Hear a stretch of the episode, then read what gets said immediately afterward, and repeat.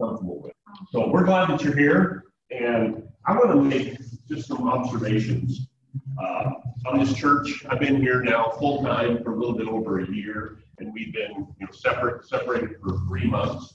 And I want to read a very short psalm, and then I'm going to kind of make some comments on it. Psalm 133, excuse me, says, How good and pleasant it is when brothers live together in unity. It is like precious oil poured on the head, running down on the beard, running down on Aaron's beard, down upon the collar of his robe. It is if the dew of Hermon were falling on Mount Zion. For there the Lord bestows his blessing, even life forevermore.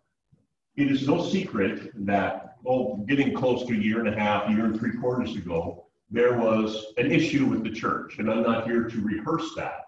But I am here to say that we've come out the other end. And when I see unity like what we have, it is an attractive thing. It is a really attractive thing. And some of the marks of unity that I see is just, I'm just got like, I'm, I'm up like 500 feet and I'm looking down. I don't see any dissension. I don't see people bickering, people having problems. I, I see people caring for each other. I see people loving each other. And the other, you know, this is this is more of a practical thing, but I see that one of the aspects of unity is when you make budget. It's just one of those things. There's a whole series of things, but for three months we didn't gather, and we're still on budget. And you should be commended for that. Philippians 2 says, Do nothing out of selfish ambition or empty conceit, but in humility consider others as more important than yourself. Each of you should look not only to your own interests, but also to the interests of others. And this church maybe isn't doing that perfectly, but you're doing it pretty nicely. And it looks attractive from where I'm sitting, and it has to look attractive to the outside community. And for that, you should be commended. I mean, I'll come up here and I'll tell you where you're falling short, but I think it should be also be a time where we, we tell you where I think you're doing pretty good. Keep it up. So I want to start with that. Now we should rejoice that we can come here and we have unity. We love for each other. We want to eat with each other. We want to have a cup of coffee with each other. That's a good thing. That's a good thing. Because the opposite is not attractive. So with that, we want to worship. We want to we want to sing together. So I'm going to pray, and Katie, if you come on up, then we're going to we're going to begin. So Father, we want to invite you you'd be here among us, that the, the praises that we sing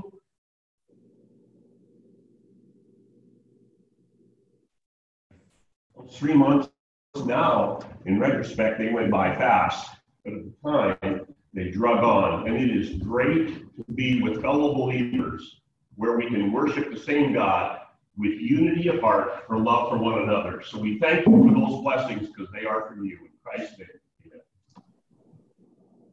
All right, we're going to sing from our hymnals again. My dad is home today. So hymnals, we're going to start with number 32. You can please.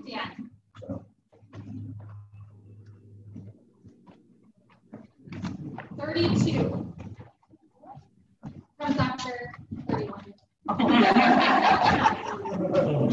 Thanks for clarifying. It's been a while, but you know just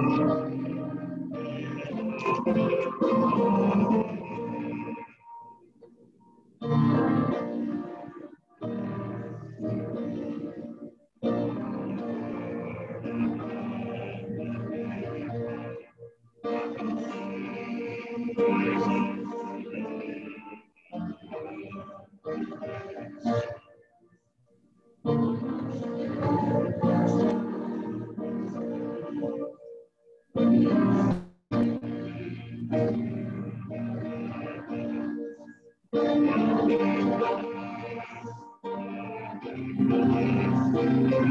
the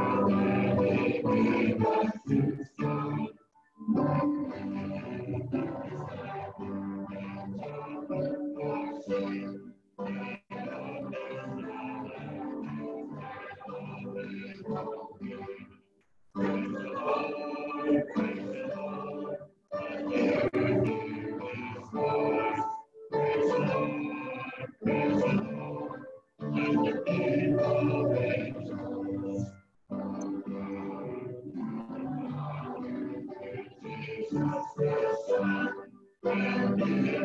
you.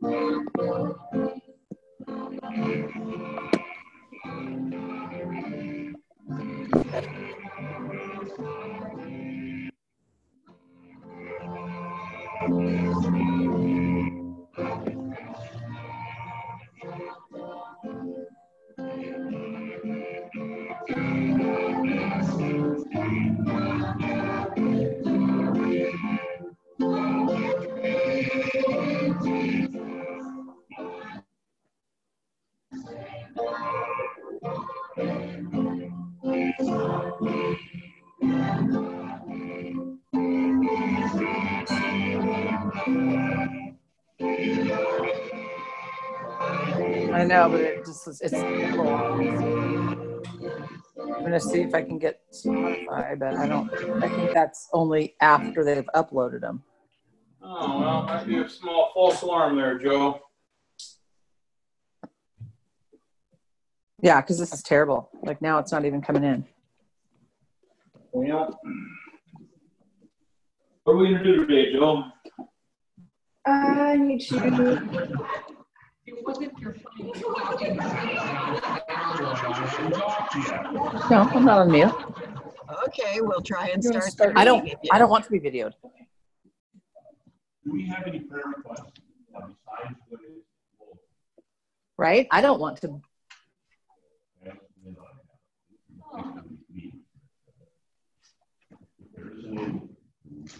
Right? If I started video, then I would be on a screen for them. I don't want that.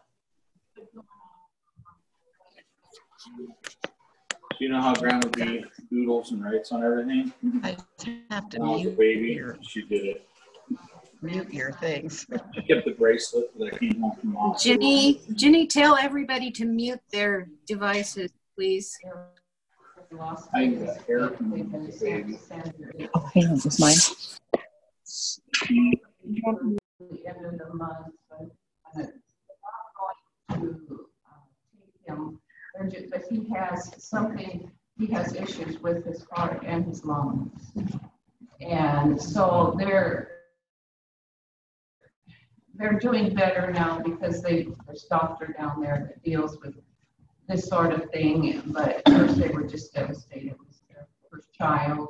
And so they found this out some time ago already, and she lost a brother uh, to cancer when he was 10. So, of course, it's just so devastating in their first, and but he got all the clearance to with the Air Force to go. But he is either, according to Darlene, she's due more at the end of the month, but I think you're going to. And they sent him down there with this doctor, and there's a a McDonald's house there too that they're staying. yeah. He got clearance to go. So, so they really don't know until he's actually here. But it's just devastating. the, It's a big, long name. Cou- Couples do this now, but is the baby name?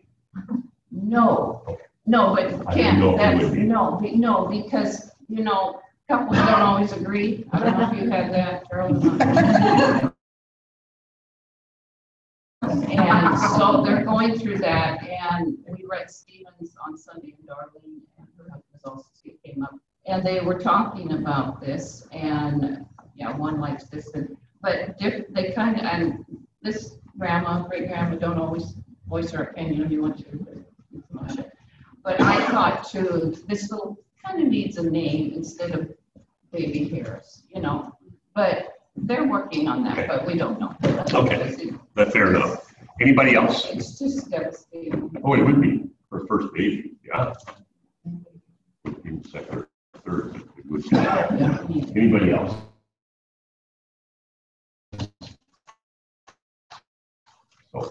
We're gonna pray for.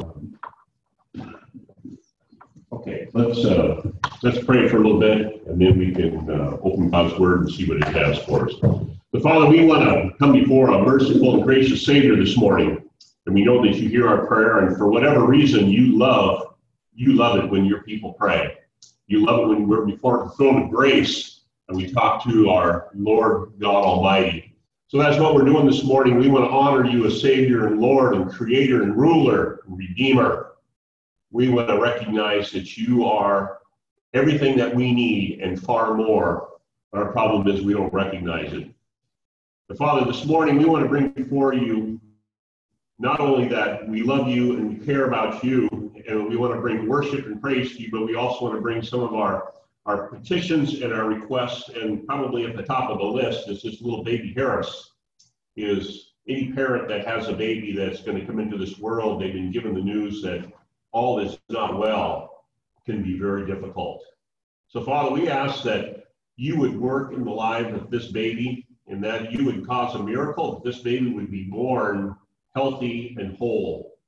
We ask that through this all, that the parents would draw, draw closer to the Savior and realize that you are the healer, you are the creator of, of babies and, and all that is. So we'd ask that you would intercede, intercede and intervene on their behalf. Father, I want to pray for, for Dean and Dawn as they're in Canada and they're kind of stuck over there and they can't join us. And I know there are things beyond their control that are prohibiting that. So we ask that this virus would diminish, that in our sphere of influence, that we would be able to gather as people from all over, and they would not be restricted or constricted by this, that we'd be able to, to meet again and not have this, this cloud over us that there may be a virus, but that we'd be able to get by this.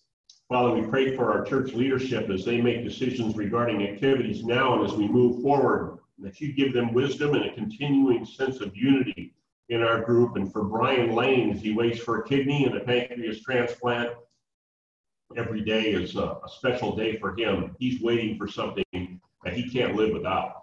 So we ask that you would provide provide for him and and for for uh, Pauline and Mike as they're in a unique journey, and she is slowly being torn away from him. And we ask that you give that family a peace that passes all understanding, that they would realize that the Savior's in control, that He is watching over them, and He has not abandoned them.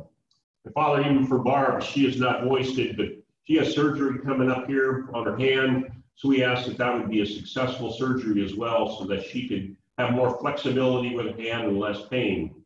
So, Father, as we dig into your word, as we uh, talk about some of the significant things, especially in the Lord's Prayer, your model for us, we pray that we would be able to pray not better, but more informed, that we would be more, knowledgeable of what this prayer includes so that we can uh, address you in a more whole way and not strictly with just the needs that we think we need or we have to have. So, Father, we ask these things in your name. Amen. If you would turn to the outline, it's going to be in your bulletin. We'll uh, make a, a, little alteration there that I should have should have done before. Um, before I start, uh, we are not passing around the offering bag like we did last week. There's going to be a couple baskets in the back, and whenever you feel the need, if you want to take advantage of that, we're not going to pass those around, we're going to do that for a while just as a precaution. So if those are in the back, and we we appreciate if you take advantage of those. Okay, going to the outline that's uh, in your bulletin. I should have switched a couple parts around, but we're going to be getting to that. But I would I would ask that you keep that outline fairly close because I'm going to be going through through that. And initially, I was going to be having this particular message be, uh, "Thy kingdom come, Thy will be done." And I soon realized that we would be here till one o'clock, and there may be a little dissension in the ranks. So I decided that we were going to cut that message down and make it two. And I, and I do believe I have plenty for the message, Your Kingdom Come. And a bit of a, re, of a review is going to be that prayer is talking to God as you would a loved friend without pretense or flippancy. Prayer is us talking to God. Reading scripture is God talking to us.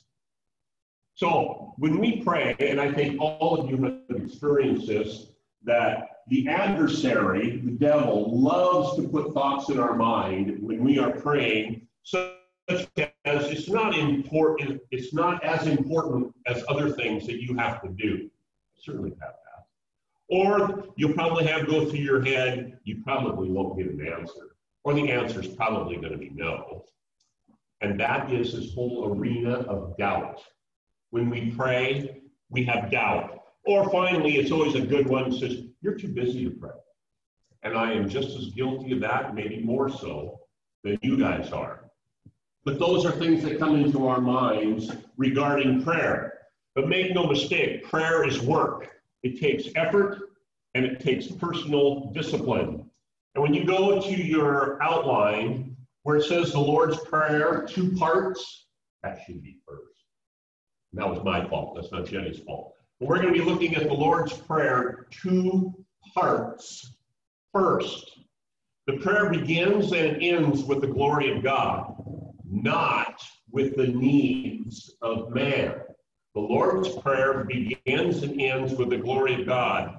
And the Lord's Prayer is a skeleton, it's a framework or a guide for praise, adoration, and petition. It is not a prayer that we would recite on a regular basis or even a, a- very often at all. It was, it was merely a skeleton or a guide. Now, it would be fair for you as an audience to say, well, I know that. Well, we know that because Jesus oftentimes went to pray. His disciples knew that he went to pray, and they were very aware that prayer was important for their master. And if he had recited this prayer on a regular basis, they would have memorized it and they would have just done what he did and they would repeat the prayer. But we never, ever see that we are to repeat the Lord's Prayer verbatim. Is it wrong? Absolutely not. No, it's not wrong. But it is a skeleton and a framework for our praying. The first part and it's a two part. The first part is Hallowed be your name, your kingdom come, and your will be done on earth as it is in heaven. We, we want God's name to be hallowed. Today, we're going to be talking about his coming kingdom, and we want his will to be done on earth as it is in heaven, and that will be next week. The second part of this prayer is totally different. It's give us this day our daily bread, forgive us our debts, and lead us not into temptation. Hopefully, each of you can see the, the great difference between these two halves. The first three are God's name, God's kingdom, and God's will. The second three are like mundane, they're lowly, that by comparison, they're almost trivial. It's our food, our forgiveness, and our holiness. They're not nearly as big, and you can see the difference. The first part is majestic and it's lofty, the other is not so much. So, what I'm going to talk about now is I'm going to go up to number two, Our Father. Last week we talked about the phrase Our Father in the Lord's Prayer, and that is reserved for believers, and it strongly implies intimacy, hope, and obedience. Strong implication on that. The, the word Our Father who art in heaven is reserved for believers only because it says in John 8 44, spiritually, unbelievers have another father, and that is the devil. So our father is exclusively reserved for believers. It is, uh, this term has the implications of dispelling fear, encouraging hope, and removing loneliness, and demanding obedience. The second part is, Hallowed be your name, is God's name is holy and sacred, and it is to be honored and glorified. And when you say, Hallowed be your name, I went through about six or seven different names very briefly of some of the Hebrew words for the name of God. And some of those are creator and ruler, redeemer, king, uh, savior. There's a whole bunch of them. But it, when you say, Hallowed be your name, it is looking at God in his totality, and what that includes is all of the various aspects of who God is. And now we're going to be going on to your kingdom come. And I got to say, when I was when I was initially looking at this, this whole aspect of the kingdom of God coming says, "Your kingdom come" is before this message. If I were to say to you, if you were to say to me, you say, let's pray that God's kingdom would come. And I'd go, not exactly sure what that means. I'm sure it's really good, but I'm not exactly sure. And it depends on, it's kind of like looking at a diamond, is which facet of the diamond you want to look at to discuss. And it is not uh, it's not appropriate and I don't have time to talk about a whole bunch of different facets. But what I am going to talk about regarding your kingdom come is the likely most obvious meaning and the one that would encompass the most instead of getting off into the fringes of what that means. So I'm going to try and stay fairly narrow in its interpretation and not that that is all of its interpretation. It's just one of the main, it's like the boulevard of the interpretation.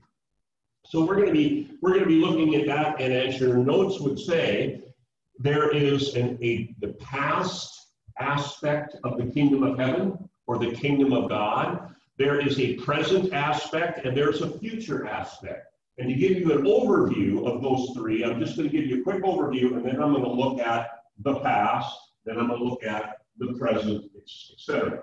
So the overview is the past embodies Abraham, Isaac, and Jacob. It says in Matthew chapter 8, verse 11, the precursor to this is the faith of the centurion. The centurion had, had a person in his household that was, he was his servant that was ill, and he says, Jesus, would you heal my servant? And he says, There's no need for you to come into my house. He says, I am a man under authority just like you. And I say to one man, Go, and I say to another man, Come. He says, All you have to do is give the word, and my servant will be healed. And Jesus says, I have not seen faith like this in Israel. And then Jesus says, I say to you that many will come from the east and the west and will take their places at the feast with Abraham, Isaac, and Jacob in the kingdom of heaven. So you're going to see in the in the Bible references that I give that I give, there is a host of references to the kingdom of heaven or the kingdom of God. And we're going to try and nail down what does it mean. So there is a past aspect regarding the kingdom of heaven that includes Abraham, Isaac, and Jacob. There's also a present aspect regarding the earthly ministry of Jesus. When Jesus came to earth, then we saw that there was, an, in another sense, that we were much closer to the kingdom of heaven. It was not everything, but it was a significant part of this. And you can see in Luke chapter 17, Luke chapter 17, verse 21. It says, The kingdom of God does not come with your careful observation, nor will people say, Here it is, or There it is, because the kingdom of God is within you. Oh, that gives a whole other wrinkle to what is the kingdom of God. And hopefully, as we go along, this will become clearer and clearer just what it is. And I'm still on the overview. The final overview is the is the future. The kingdom of God is yet to come. So now we're going to pull back. I gave you an overview, and I'm going to look first of all at the past. The kingdom of God regarding the past. History tells us that the world has known something like, and I'm not going to be brutal on this number, but something like 21 great civilizations, but all of them have endured only for a time and then they passed away. I'll just give you a sample. Egypt. Egypt was once a mighty power, but today Egypt is weak. It's unable to even uh, contend with the tiny nation of Israel. But years and years ago, it was really something. Babylon, it was once mighty, but it's passed into history and its former territory has been divided. Syria. Syria was once strong, but now in kind of a, uh, not a joking way, but you'll get it, it's now just an archaeological curiosity. People go and dig up stuff that reminds them of what was in the past. Syria is not a power anymore at all. Greece and Rome have fallen from their former glory. And this brings us up to today, US and Russia.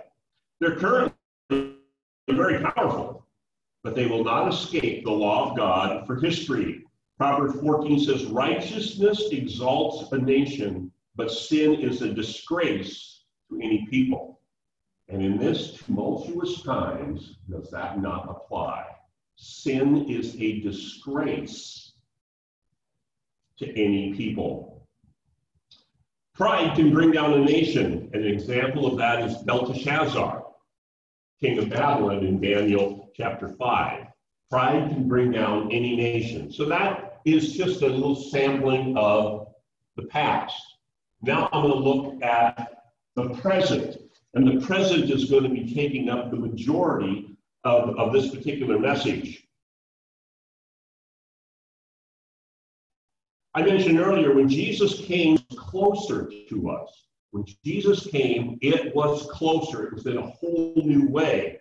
But certainly, if you want to look at the kingdom of heaven and Jesus being in control, certainly if we were to look at the universe as a whole, one of the names of Jesus, creator. Certainly, he is sovereign over all the universe, always has been, always will be.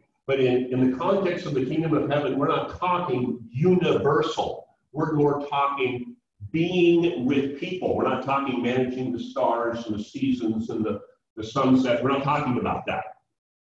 We're talking about when Jesus came to earth, the Lord's prayer was, Your kingdom come, and that is ruling in our hearts. So I'm going to I'm going to ask a few rhetorical questions, and I'm going to be answering, such as, where does Christ rule? He's supposed to rule in our hearts. Well, where does he rule? Well, he is the ruler of the heart of everyone who has put faith in him.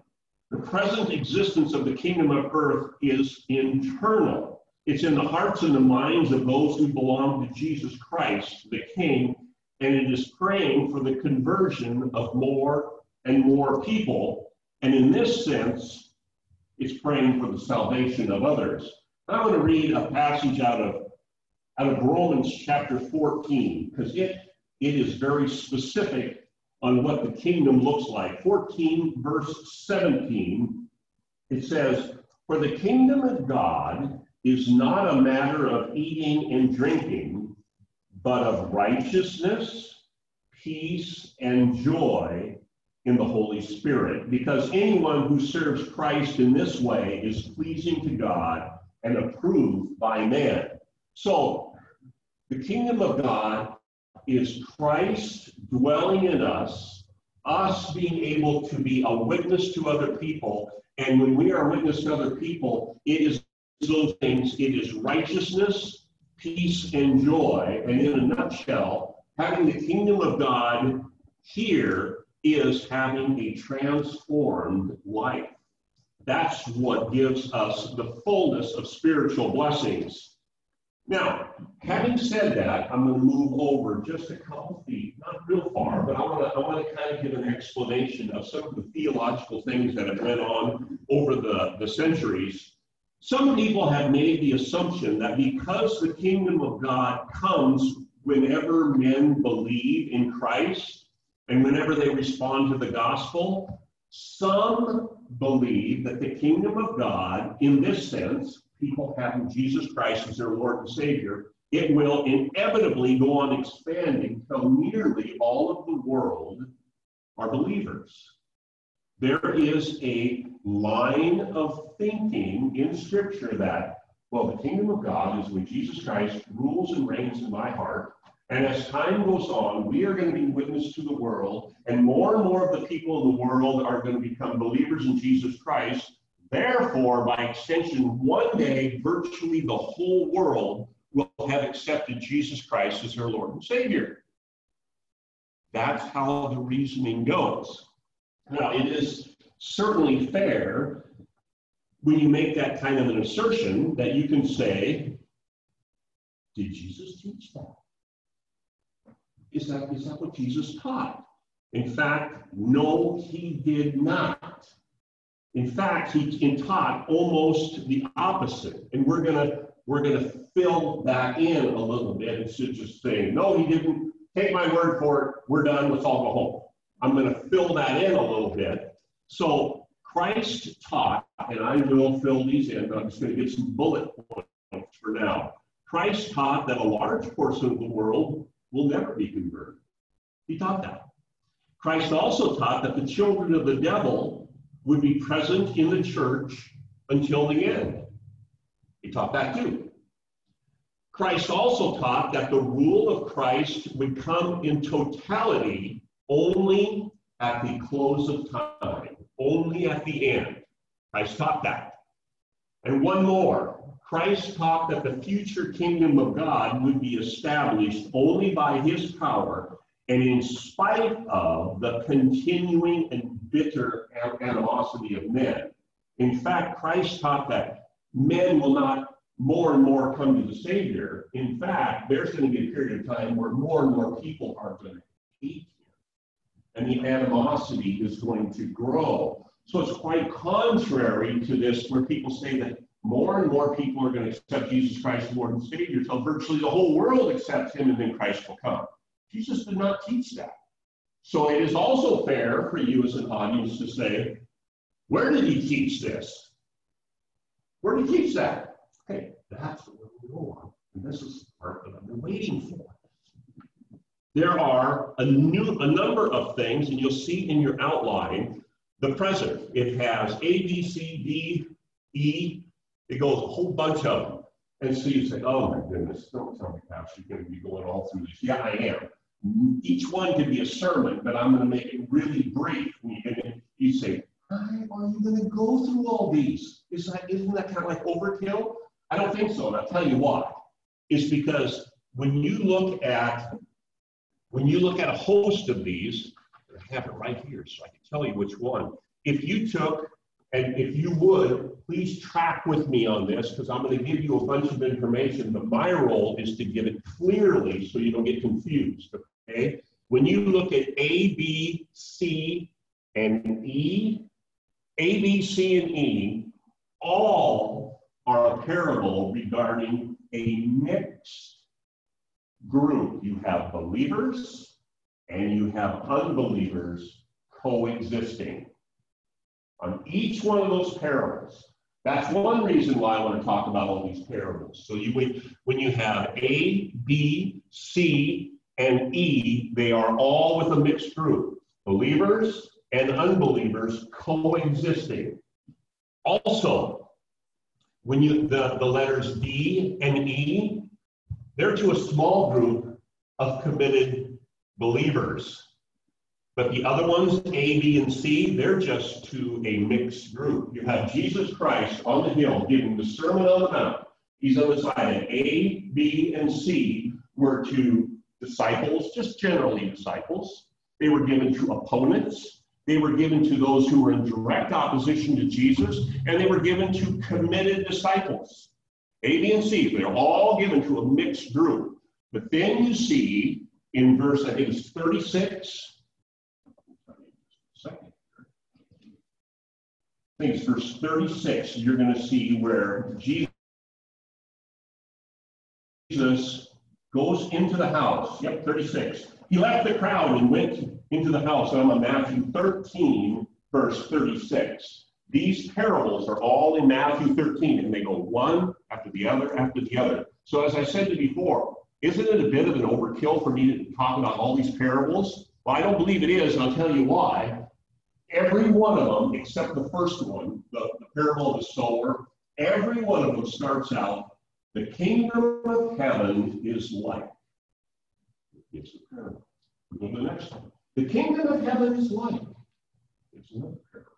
This is the kingdom of heaven is like. Here's another parable. So they're all talking about the kingdom of heaven. So when we pray, your will be done on earth as it is in heaven, what is God's kingdom? Thy kingdom come on earth as it is in heaven. What is it? These parables say the kingdom of heaven is like. So it would seem reasonable that we give at least a little bit of an examination of what they look like. So let's take the first one of the sower. I can make a whole sermon out of this. Never fear, not to.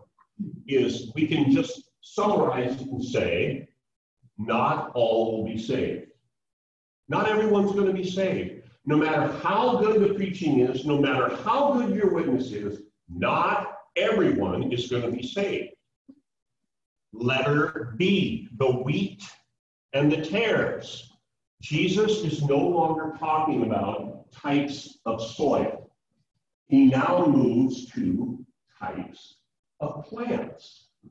And when he, he talks about the wheat and the tares, and that is going to be verse 24 of chapter 13, Jesus told them another parable. The kingdom of heaven is like a man who sows good seed in the field. But while everyone was sleeping, his enemy came and sowed weeds among the wheat and went away, and the wheat sprouted and formed heads. Then the weeds also appeared. Now, don't be me, but I always thought until I did this message that when the sower sowed the wheat, there was just in the bin, there was some tare seeds as well, and they all came up. No, no, no, no. The sower sowed wheat, and it was all wheat. And then the enemy came in and sowed the tares. And the enemy in this parable is the devil. But what's interesting, if you do a little research on the wheat and the tares, the tares are called, I'm going to get this right, it's called bearded darnel. That's what the actual tares are called, is bearded darnel. And what that particular tare is, is a host for a fungus. And the fungus is poisonous to human beings. So when if you don't get the tares out of there, it can ruin the whole crop. It would ruin the farmer. So it's like the devil says, I am going to plant tares in the congregation, in churches. I'm going to plant the tares in hopes that it will ruin the wheat, the believers, that it will ruin them all. And Jesus says, leave them alone. Just let them be. And remember, I started out the passage and I said, how many of these parables talk about unbelievers and believers coexisting? Jesus says, leave them alone. The end time, the angels will separate the two. This is one of them, where in the wheat and the tares, they're going to be living together. This sowing of the tares was considered an act of revenge. In Roman law, if you sowed tares in your neighbor's field, the law provided for penalties for this because what you tried to do was ruin your neighbor's field intentionally because you went out there and sowed these tares among the good seed, and there was a penalty for it. The next one is the mustard seed. The mustard seed and the leavened bread. That starts out in verse 31. He told another parable. The kingdom of heaven is like a mustard seed which a man took and planted in his field. Okay. Though it is the smallest of all seeds, yet when it grows, it is the largest of garden plants and becomes a tree, so that the birds of the air come and perch in its branches. Now, let's let's be very literal. Jesus was not making a scientific lesson in botany. What he was doing is he was bringing out seeds and plants that were that were known to his audience so they knew what he was talking about. We could say, is the mustard seed the smallest of all seeds worldwide? Probably not. Probably not. And it says the mustard seed grows really big, so the birds of the air, you know how tall it gets? A little over six feet. It's not like it's this huge oak tree or this huge maple tree. It's not what the, the people could relate to it and go, yeah, yeah, for, for the small seed, it does get pretty big. By our estimation, is it the smallest seed and is it the biggest tree ever was? No, no. He was referring to the people so that they could relate to what he was saying.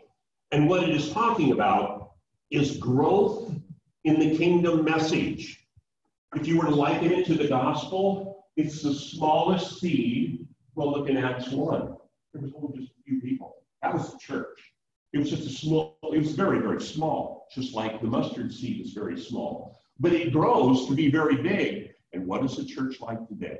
It's millions and millions, and millions of people. So it has grown a lot. But then linked with this particular parable, he goes, and he told them another parable. The kingdom of heaven is like. It's like yeast, or some of your, your versions would say leaven, that a woman took and mixed into a large amount of flour until it worked all the way through the dough. What is talking about, leaven and yeast customarily refers to evil or to evil people or something that is in opposition to God. So it's saying here that the leaven or the yeast is going to work through the whole thing, which is the church, the audiences. You have, you could say, unbelievers are sprinkled throughout. We go back again. Unbelievers and believers are going to be coexisting side by side. He goes on to the next one is the pearl and the treasure. We can take a look at that. Uh, we're going we're going to skip to verse 44. The kingdom of heaven is like treasure hidden in a field. When a man found it, he hid it again, and then in his joy went and sold all he had and bought that field. Both the treasure and the pearl talk about the unparalleled value of the kingdom of God compared to anything else this world has to offer. It is unparalleled in value. And when it, when it talks here about the man found it and hid it, this is what we would call a day laborer. A day laborer is going out in the field, he's working the field, and what it does is suggest, it suggests neglect on the part of the owner or the heir of the field because they didn't know. The owner didn't know that this, this great value was out in the field. So, so how does this work out in practical ways? Well, I think a strong case could be made for the owner of the field or the Pharisees and the teachers of the law. They didn't know what they had when they were teaching about the kingdom of God. They didn't know the value of what they had. But you get a lowly guy like John the Baptist who eats things that I'm not eating, and he's wearing clothes that would be inappropriate today. And he is the one that finds the treasure. He's the one that, that propagates and preaches the gospel. And then it goes to the disciples, who were just a bunch of fishermen. They were nobody. They were like a day laborer. There was nothing impressive about them at all. But they were the ones that, that embraced the treasure that they found, the unparalleled value of the kingdom of heaven, and it was taken from the Pharisees and the teachers of the law. So I hope you see the parallel there, that that is, that is a very probable explanation of this. Not the entire explanation, but a probable explanation. Then we go again in verse 45, says, again, the kingdom of heaven is like a merchant looking for fine pearls. And when he found one of great value, he went away and sold everything he had and bought it. Again, the unparalleled value of the kingdom. Then we get to the final one, the net, the parable of the net. The, the net also tells us there is going to be believers and unbelievers side by side right till the very end. Once again, the kingdom of heaven is like a net that was let down into the lake and caught all kinds of fish. And when it was full, the fishermen pulled it up on the shore. Then they sat down and collected the good fish in the basket, but threw the bad away. And this is how it will be at the end of the age. The angels will come and separate the wicked from the righteous and throw them into the fiery furnace where there will be weeping and gnashing of teeth. So if you have a net, and remember the disciples were commissioned to be fishers of men.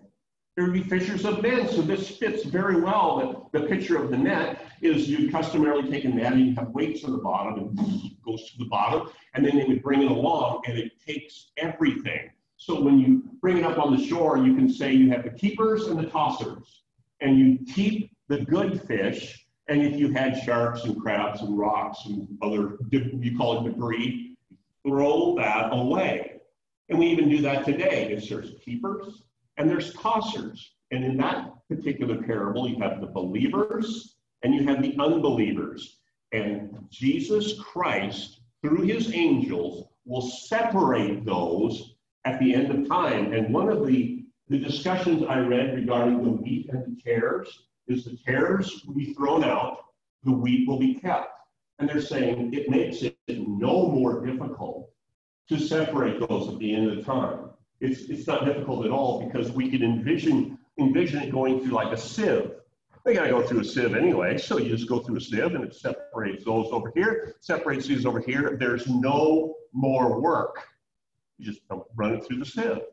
It would be similar to separating out gravel in particular sizes. You just have a grid, you take all the stuff, you throw it in, and what comes out is the size that you want, and the rest of it's debris. It's not hard.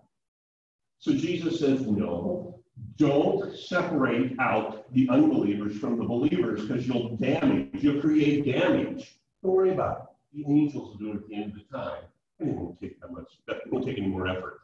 It'll be easy. Okay.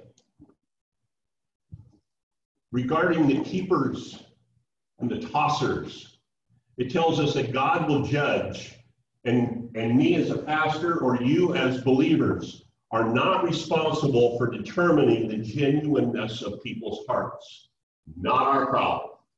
We are to be accurate witnesses. We are to reflect righteousness and joy and peace, but it is not our job to convert or convict other people. So now we're going to go on the last one. When we get to verse 51, Jesus says, Have you understood these things? It's kind of like Jesus saying, You get it? You got it? Okay, then go. That's what he's, he, he's, he's saying. And so the people, what they do is once they have all this, then they can continue on and they can go out and be a witness to other people.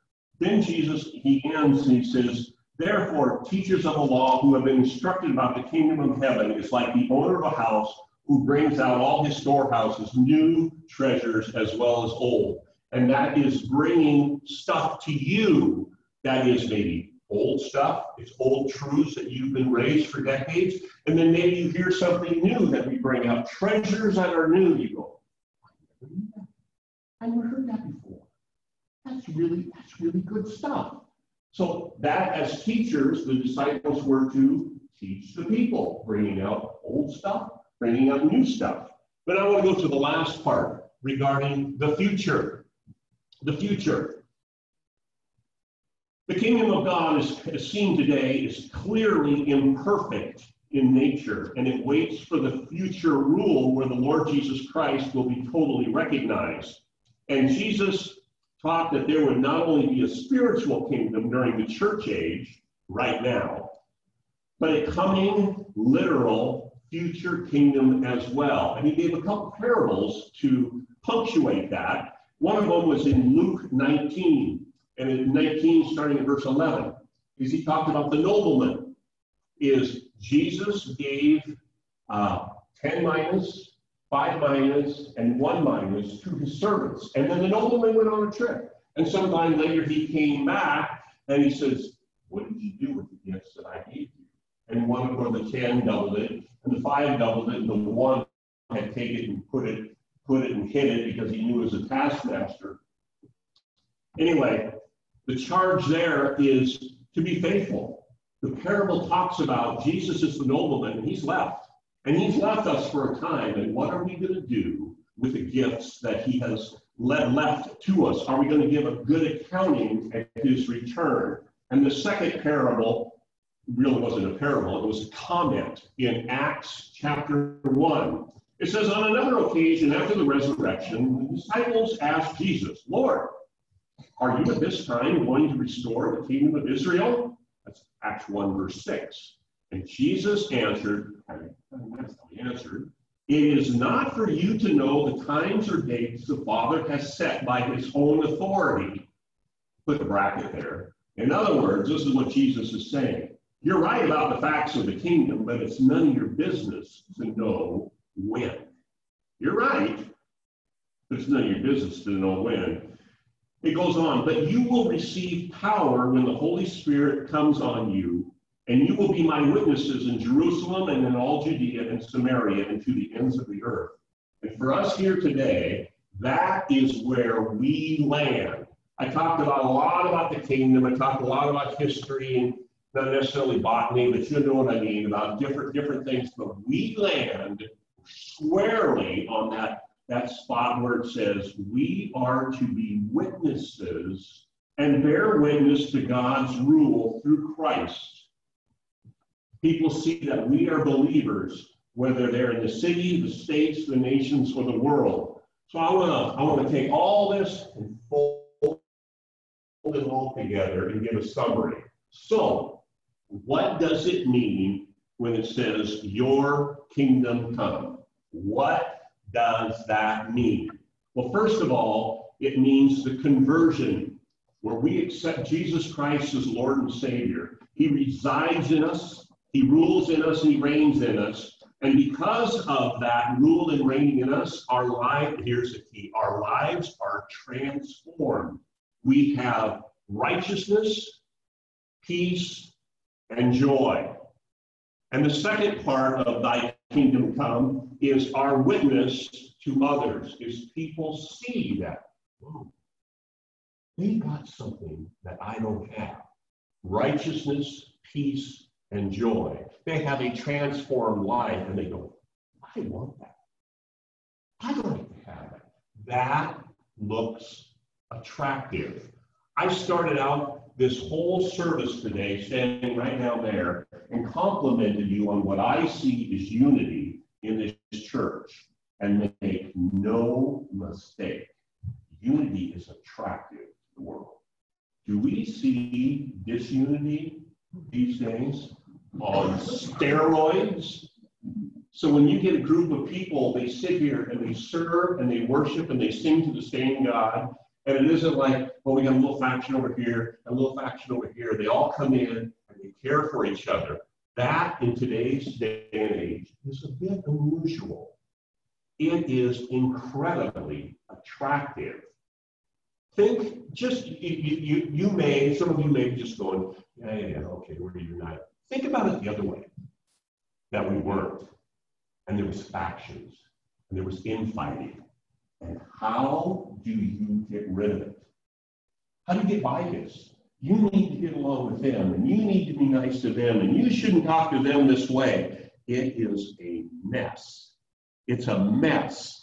God has blessed us with unity and love for each other, and don't take it for granted. Do not take that for granted. It is, it is an attractive thing. I said, first of all, the rule of God, the, the rule of God, or the kingdom of heaven, means a conversion for us, and it's it's a witness to a watching world, and that's part of our witness. And finally, the final form of the kingdom is not so much an event as it is a person, Jesus Christ himself. And I'll tell you what, when I see what is going on in the world, especially in the United States today, I go, man, oh man, won't it be nice when Jesus Christ comes and he can rule and reign in perfection? He can reign in perfection and, and all of this stuff that's going on. I don't know what sometimes what justice looks like. I don't know what it looks like. I don't have to.